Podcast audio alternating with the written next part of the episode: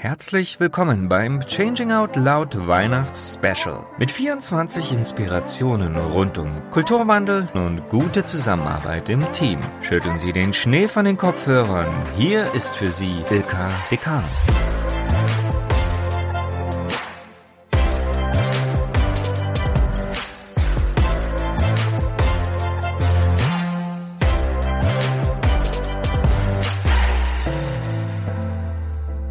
Im heutigen Adventstürchen wartet Irmgard Barth auf uns. Sie ist Enterprise Agile Coach und sie liebt es, auf intelligente Weise gegen Regeln zu verstoßen, vor allem aber um neue Wege auch in Organisationen zu initiieren. Wir sind gespannt, was sie für ein Thema dabei hat. Willkommen im nächsten Türchen. Ich bin schon ganz gespannt, was uns Irmgard heute mitgebracht hat und in das Türchen reingelegt hat. Um was geht's denn heute? Ja, ich freue mich hier zu sein. Wir sprechen heute über das Thema Priorisierung, weil wir alle in einer Welt leben, wo wir eigentlich viel zu viel Arbeit auf der Platte haben. Ja, das kann ich irgendwie auch bestätigen. In welchem Kontext nutzt du denn Priorisieren? Also für dich, für Teams, für Organisationen? Eigentlich für alles. für, für mich, für Teams, für Organisationen. Also ich bin Agile Coach und ich arbeite mit Organisationen, dort natürlich mit Teams und mit einzelnen Menschen. Und ich habe auch selber natürlich viel zu viel Arbeit auf der Platte. Also es trifft irgendwie für alle Bereiche zu. Und wie gehst du denn Priorisieren an? Also was nutzt du da für Tools? Die berühmte Eisenhower-Matrix kennen wir wahrscheinlich alle. Also welche Dinge sind wichtig, welche Dinge sind dringend. Und ich suche mir natürlich die Sachen raus, die wichtig und dringend sind, um sie zuallererst zu machen. Das ist so der Klassiker, um mich als Individuum besser zu organisieren und zu fokussieren. Das hilft schon mal ungemein für mich persönlich. Aber in Organisationen sollte man auch noch ein bisschen betriebswirtschaftliche Aspekte mit berücksichtigen. Und da habe ich euch noch ein Modell mitgebracht, das ich euch gerne vorstellen würde. Es geht darum, dass ich versuche, möglichst viel Wert in möglichst kurzer Zeit zu erzeugen. Das ist eigentlich auch das Ziel von Agilität. Und das ist wiederum auch eine Priorisierungshilfe, dass ich mir nämlich überlege, was hat den höchsten Wert, den höchsten Nutzen, den ich mit einem Projekt, mit einer Anwendung, was auch immer ich an Arbeit gerade leiste, zu tun habe und wie lange dauert das? Also wie viel Umsetzungsaufwand betreibe ich, um das Ganze umzusetzen. Und wie bewertest du das dann? Also wie würdest du dann festlegen, was tun wir jetzt als erstes? Wichtig ist, dass ich überhaupt erstmal Gedanken mache, welchen Wert erzeuge ich und was hat den höchsten Wert. Und das ist manchmal, gerade wenn es so interne Anwendungen geht, gar nicht so ganz einfach. Da würde es aber unter Umständen schon reichen, zu schätzen, wenn ich zwei verschiedene Dinge tun möchte, welches davon ist das Wertvollere und das Wertschöpfendere.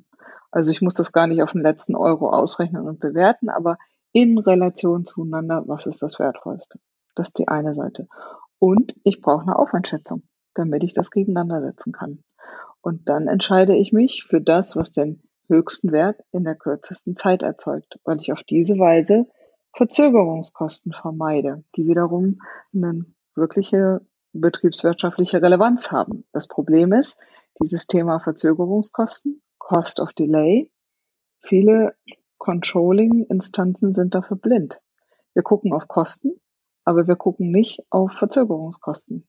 Hast du da mal ein Beispiel, an dem man das mal festmachen kann? Also wie würde man jetzt so vorgehen? Man würde den Wert schätzen oder auch vielleicht gegeneinander abwägen und den Aufwand. Wie würde ich mir das an einem praktischen Beispiel jetzt vorstellen? Angenommen, ich entwickle Apps. Ne? Mhm. Und ich habe zwei Apps, die den gleichen Wert zum Beispiel erzeugen. Also zum Beispiel werden die von 25 Usern genutzt. Andere Apps werden nur von fünf Usern genutzt und dann ist vielleicht einfach die Zahl der User eine Bewertung meines Wertes. Angenommen, ich habe jetzt zwei Apps, die haben die gleiche Anzahl an Nutzern, 25. Aber für die eine App brauche ich 10 Tage und für die andere brauche ich 30. Dann sollte ich mit der anfangen, die ich innerhalb von 10 Tagen fertigstellen kann, weil dann diese 25 User am 11. Tag quasi damit anfangen können zu arbeiten und nicht erst am 31. Das ist die Idee dahinter. Also ich bewerte den Aufwand und fange mit dem was den schnellsten Wert erzeugt, an. Heißt das dann, Projekte, die längere Zeit in Anspruch nehmen, die vielleicht aber eben auch einen hohen Wert haben, werden dann nie entwickelt?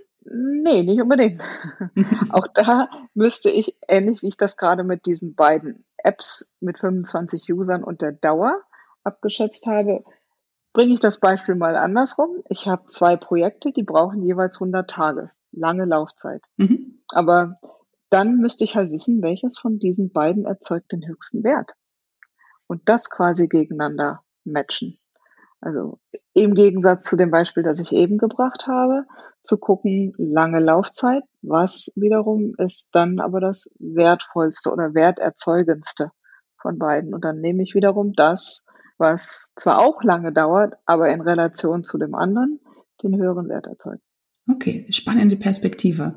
Jetzt habe ich spontan noch die Frage, gerade bei den internen Projekten, wer legt denn dann eigentlich den Wert fest? Also es gibt eine Entwicklung für den Personalbereich, für den Finanzbereich, wir brauchen irgendwas im IT-Bereich und so weiter. Äh, wer priorisiert denn dann oder wer legt dann den Wert fest? Hm, das ist eine gute Frage.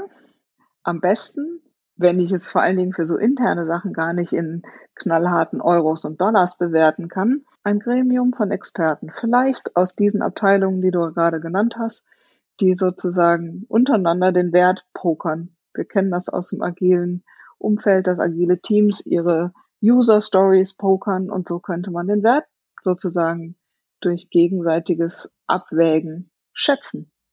Jetzt hast du gesagt, dann pokert man drum. Also wie würde das zum Beispiel funktionieren?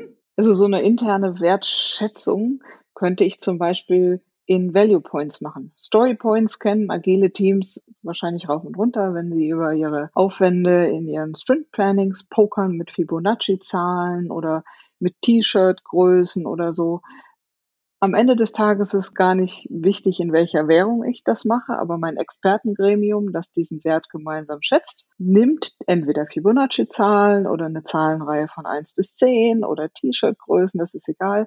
Und die legen dann eben ähnlich wie die agilen Teams beim Sprint Planning, legen sich fest, ob sie glauben, dass das Ding einen großen Wert oder einen kleinen Wert oder einen mittleren Wert hat und dann kann ich wiederum, wenn ich fünf Experten habe, die da schätzen, kann ich daraus wiederum sozusagen den Mittelwert bilden und das ist dann mein geschätzter Value. Okay, vielen Dank, liebe Irmgard, für die Inspiration für heute und ich wünsche dir noch eine schöne Vorweihnachtszeit. Danke dir. Tschüss. Tschüss. Das war unser heutiges Adventstürchen. Mich würde wirklich interessieren, wer von euch solche Art von Priorisierungsverfahren tatsächlich anwendet. Ich wünsche euch jetzt noch einen angenehmen Tag und freue mich sehr, wenn wir uns morgen wieder hören.